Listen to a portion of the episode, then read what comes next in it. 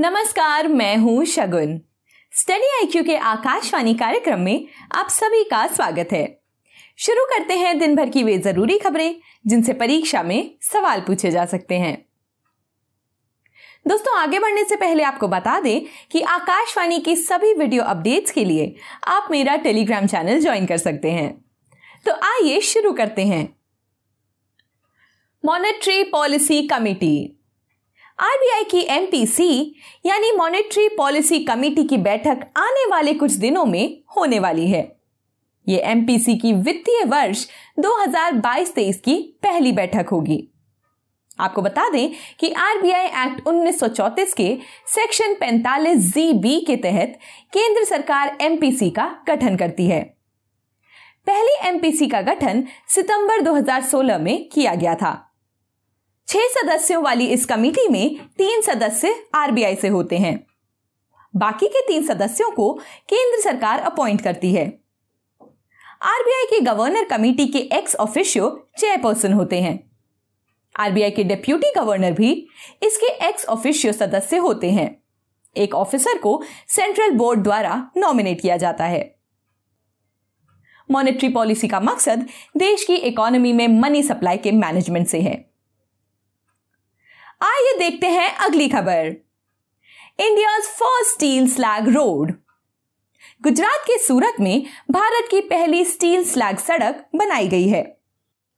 इसे council of scientific and industrial research central road research institute union ministry of steel NITI Aayog और आरसेलर Mittal Nippon steel के द्वारा मिलकर तैयार किया गया है।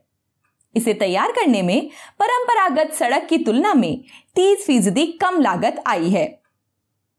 ये सड़क देश में पारंपरिक सड़कों की तुलना में ज़्यादा टिकाऊ है।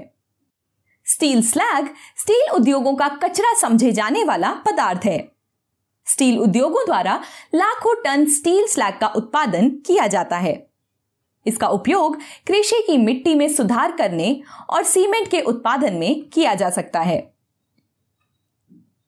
साल 2020 में यूपीएससी द्वारा पूछे गए एक सवाल पर गौर करते हैं सवाल यह है steel slag can be the material for which of the following first construction of base road second improvement of agricultural soil and third production of cement select the correct answer using the code given below option A one and two only option B two and three only Option C, 1 and 3 only. And option D, 1, 2 and 3. सही जवाब comment box में लिखिए आइए जानते हैं अगली खबर melting of glaciers पृथ्वी विज्ञान मंत्रालय द्वारा ग्लेशियर्स के पिघलने संबंधी जानकारी लोकसभा में पेश की जानकारी के मुताबिक कई भारतीय संस्थान मसलन geological survey of India Wadia institute of Himalayan geology National Center for Polar and Ocean Research, National Institute of Hydrology, Space Application Center, Indian institute of science आदि हिमालयन ग्लेशियर्स की निगरानी करते हैं।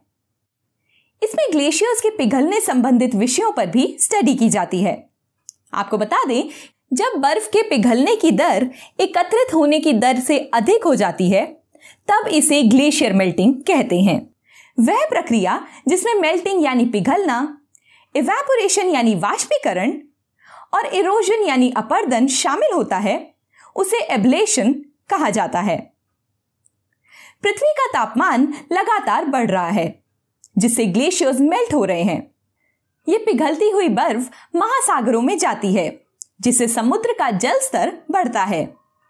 इससे कई द्वीपीय देशों के डूबने का खतरा है। इसके अलावा ग्लेशियर्स का साफ़ पानी जब महासागरों में जाता है तो महासागरों के इकोसिस्टम में भी बदलाव होता है। कई तरह के सूक्ष्म जीव और कोरल्स अपने सर्वाइवल के लिए खारे पानी पर निर्भर करते हैं। लेकिन महासागरों में मीठे पानी का स्तर बढ़ने से इस नए आवास में एडजस्ट नहीं कर पाते।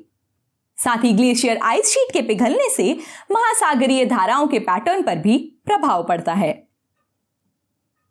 आइए देखते हैं आज की आखिरी खबर।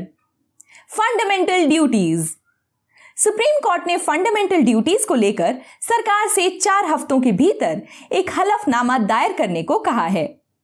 इससे पहले अटॉर्नी जनरल ने कोर्ट में फंडामेंटल ड्यूटीज़ को लागू करने के लिए किसी विशेष कानून की ज़रूरत को नकार दिया था।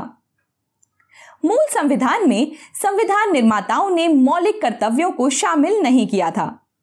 इन्हें बयालीसवें संविधान संशोधन अधिनियम 1976 के ज़रिए शामिल किया गया था।